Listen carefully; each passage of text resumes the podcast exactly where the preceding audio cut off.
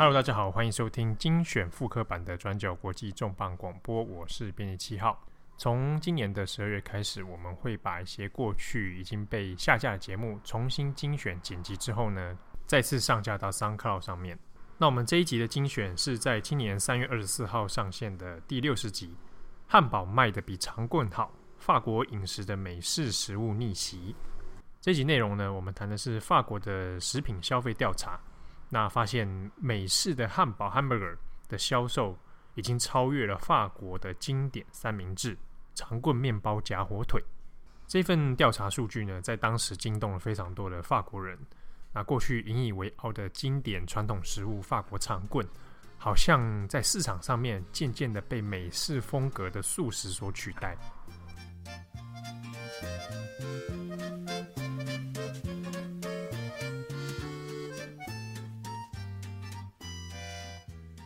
Hello，大家好，欢迎收听本周的转角国际重磅广播。我是编辑七号，我是编辑八号，我是郑红。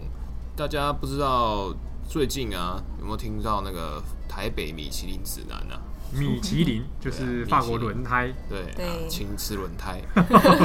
没有对，那米其林台北指南是第一次出嘛，那就被有一些争议嘛。那反正我们没吃过，那也吃不起。希望员工聚餐，再拜托大家支持啊！不是这个，大家喜不喜欢吃法国料理？那大家对法国料理印象又是什么？哦，大家一开始好像就想说要吃很久，吃很久，对对不对？说要吃半天，然后超贵，对，搭配红酒啦、白酒啊，哦，前菜就十四道啊，对啊。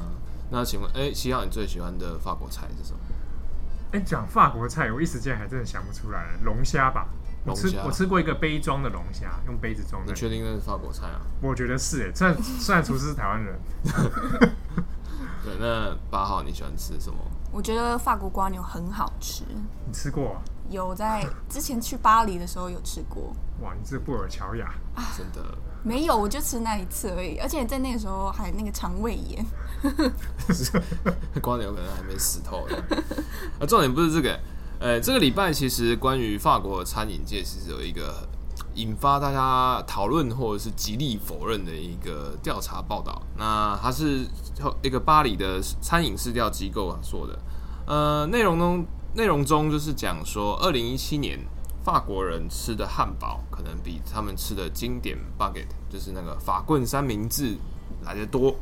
哇，这是一种法国人的堕落。那报告中他是说，就是呃，在过去一年里面啊，法国人大概吃掉了十四亿六千万个汉堡，但是呃，经典的法棍三明治就是只有奶油，就是法棍把它切半，然后里面可能夹奶油跟火腿的经典款，只卖出了十二亿两千万。差了两亿多。对，然后这个消息出来以后呢，他啊，市调公司公布，他准备在这个月、下个月的那个餐饮展上面，然后要来盛大的来推出整个报告。但是就有一些新事前的新闻稿发出来，然后哎，各大外媒就见猎心喜了啊哈哈。法国啊，料理不是很强，很强。汉堡最最后还在吃美式汉堡，是啊，跟川普有什么两样？所以就各大外媒就拿这个东西去巴黎啊，去法国各大城市街头去 cos 谁，就是这些法国人。那所以就造成了大量的就是否认，大家觉得不可思议，觉得这种东西就是假新闻。这一定是美国人做的报告，美国阴谋，美国阴谋。对，那但后来这个餐饮呃市调机构就有出来说，哦，就是大家其实不要紧张。他的意思是说，就是呃，汉堡跟法棍经典款只是法棍经典款，法棍还有很多款，所以所以就是去年整年，如果单纯以就是传统的法棍三明治的话，那大概有卖出二十二亿个，那还是比汉堡多，所以法国荣耀还是在。那但是呃，报告中其实也有说，就是呃，尽管如此。法国人的饮食习惯或者是饮食的调性，其实一直有在改变。那以汉堡为例，过去它可能会被视为是美式快餐的一种，但是在过去十年内，法国的汉堡消费量大概成长了呃百分之一千四，也就是十四倍。它成就是销售量成长十四倍，然后而且呃，他有提到在。法汉堡在美国可能是快餐，可能就是麦当劳带了就走，在路上随便吃。可是，在法国，他已经把它呃法法式化，比如说里面的芥末酱可能一定要地龙的芥末芥末酱，然后旁边薯条还会弄一些什么高档的有的没的起司、松露酱诸如此类，松露汉堡啊，对，鱼子酱，所以它会变成一种呃，会坐在餐厅好好吃饭的正餐食物，然后它呃。近也因为就是这几年，呃，美国比如说像 Five Guys 啊、Shake Shack 这些比较呃所谓的精致汉堡对的推广，所以变成说法国好像也来推我们法式版的精致汉堡，变成在内化这些美式快餐，把它变成法国料理的一部分。那当然还是有一些传统派会觉得说，就是汉堡就是汉堡，就是它只是一种。外来的一个部分，它还是没有就是、所谓的法国料理来的就博大精深啊，世界知名。哎，不过讲到说，因为他们会认为说汉堡是外来种、外来输入的食物或者吃法这样。可是其实，在法国料理的历史上面，其实很多的食物大部分都是外来的。比如说，在大航海时代的时候，呃，法国发展他们的料理的时候，其实也是靠大航海时期。从各地输入，比如说意大利啊，或者从海外输入一些食材，然后才慢慢发展堆积出今天我们看到的法国的料理的样貌。嗯，那今年二零一八年一月的时候，法国的当代厨神保罗·博基兹过世。那他之前被封为当代厨神，是他有很大的成就，是他改，应该说他引领了法国从战后以来的一个所谓的新式法国料理的风潮。比如说，他把过去繁复的呃，法式料理把它弄成比较再简化，然后用一些、嗯、他用博基兹的说法，就是用新的方式是诠释食物。那他最有名就是做那个松露的酥皮浓汤，做给那个祭司卡。对对对对，然后其实好像吃的很痛苦还是怎么样？他说不太会，就是因为很考验你吃饮食技巧，那个有点困难。对，那好像之前就有人会有人笑说啊。法国近代料理会变成比较简单化，是因为在纳粹占领之后有有饮食控管，就是肉品输入比较少，所以他们可以吃简单一点。但这是一个说法。在其实，在法国料理的历史上面，大家有可能会想说：哇，法式料理是什么时候变得这么精致啊？或者厨师这个角色好像越来越重要，或者被当成一个好像社会地位很高的来看待。那呃，有两部电影可以跟大家分享，一部是。在两千年拍的是法国的国宝级演员那个大鼻子情圣，他演的一部叫做台湾叫做《恋爱灼身》，那他的原文叫做华特尔 Vatel，V A T L。你刚刚是念法文吗？不是，oh. 我刚刚念的是可耻的英文。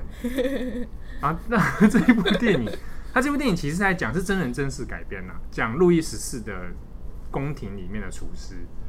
那他其其实里面有谈到一个很重要的点是，呃，路易十四需要办一个两千人的规模的一个盛宴，嗯、那请到这位传奇宫廷厨师来来主掌。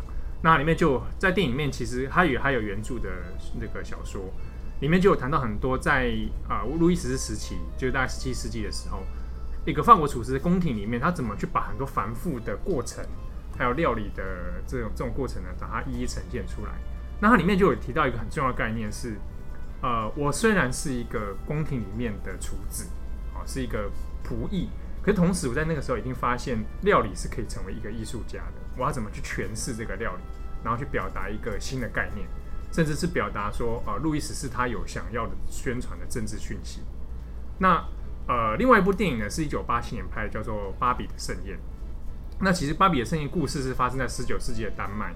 但他故事的主轴是一个法国的女厨师到了丹麦这个地方，那她为了当地的呃一个小村庄要办一场晚宴，那来吃的人呢，很多人可能是当地的清教徒或者一些呃村庄的村民，那这些人彼此之间有一些心理上的呃矛盾或者彼此人际关系的一些冲突，那加上他们因为有些是清教徒的关系，他们不愿意在食物上面去说去赞美说哇这东西真好吃。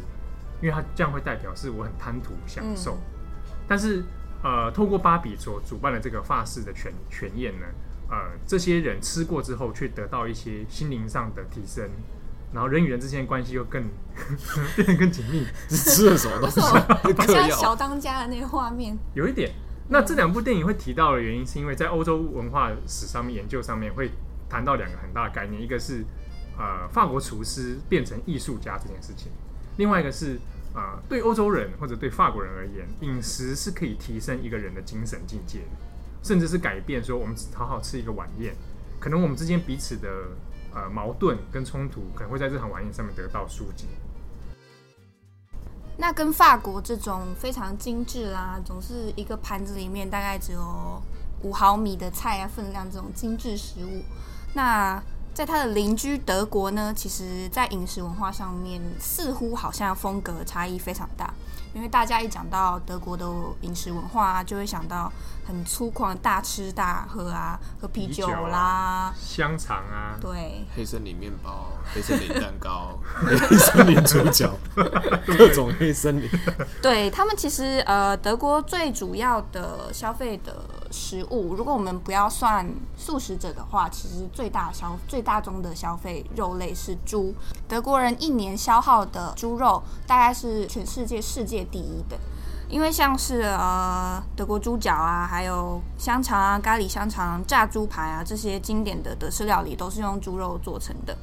那除了这些大家印象中的很粗犷的食物之外，其实德国他们境内有一些好像大家没有那么熟悉的食物，像是呃我之前待过的施瓦本地区，在德国呃巴登符腾堡邦，也就是德国的西南部，他们自己有一种食物，有点类似我们的馄饨。就是德国馄饨这样，还有一种德国面疙瘩，黑森林馄饨，没有没有没有大黑森林那个，反正就是对，它是一种比较更道地的料理。德国馄饨还是饺子啊？他们是觉得，我觉得比较像馄饨诶，因为它是有点方方，有点像意大利饺子那样。哦，对对对，那比较特别的是呢，像我如果去德国北方。游玩想要去超市买的时候，其实你有时候是找不到的，因为那真的就是在呃南方才会比较常吃的一些食物这样。那其实这就表示说，德国他们自己境内的饮食文化本身就是还蛮丰富，不是只有大家所想的什么猪脚啊、啤酒啊、咖喱香肠这样子。那除了他们自己本身的多样性之外，其实我自己觉得德国他们非常喜欢吃外来食物，就是一个。被饮食文化攻略的国家，这样，像是街头上，可能你随便走一走，就会有中餐厅啦，或者是寿司店啦，还有很多的呃，意大利的披萨啦，还有什么之类的。对，还有那个土耳其的那个沙威玛。沙威玛。其实那个沙威玛跟台湾沙威玛有点不一样，它是呃。另外一种形式，就反正总之不太一样，就对了。沙威玛和沙威玛和的种类不一样。对对对，长出来了不一样的兄弟。欸、那如果如果有调查说汉堡美式汉堡卖的比德国香肠还好，德国人会愤怒吗？我觉得他们不会愤怒哎、欸，因为其实老实说，德国自己人也还蛮喜欢吃汉堡的。像是呃，我之前去海德堡有去一家。这样会有打广告的嫌疑吗？一家叫也去不起，一家叫 Hans im Glück 的汉堡餐厅，嗯、大家有去的话，我是觉得蛮值得一试，因为没有很贵，然后装潢又很漂亮，然后它汉堡还蛮，我觉得蛮好吃的。那这家连锁汉堡店呢，在德国境内，它才开大概到现在八年左右，它已经开了五十二家连锁分店。他们自己的本土的，对，就是本土就已经非常的受欢迎。那当然，除了这家，也有很多其他不同各式各样的汉堡店。对啊，所以我们就是除了大侠爱吃汉堡包，德国人自己也很喜欢吃汉堡。嗯，那德国其实有一句谚语叫做 “Man ist was man ist”。再念一次，再念一次。“Man ist was man ist”，意思就是说，你吃什么，就代表你是谁，你是什么。这就表示说，其实呃，人选择的饮食啊，或者是他的饮食文化，跟他的呃国家或是他的身份认同是很有关联的。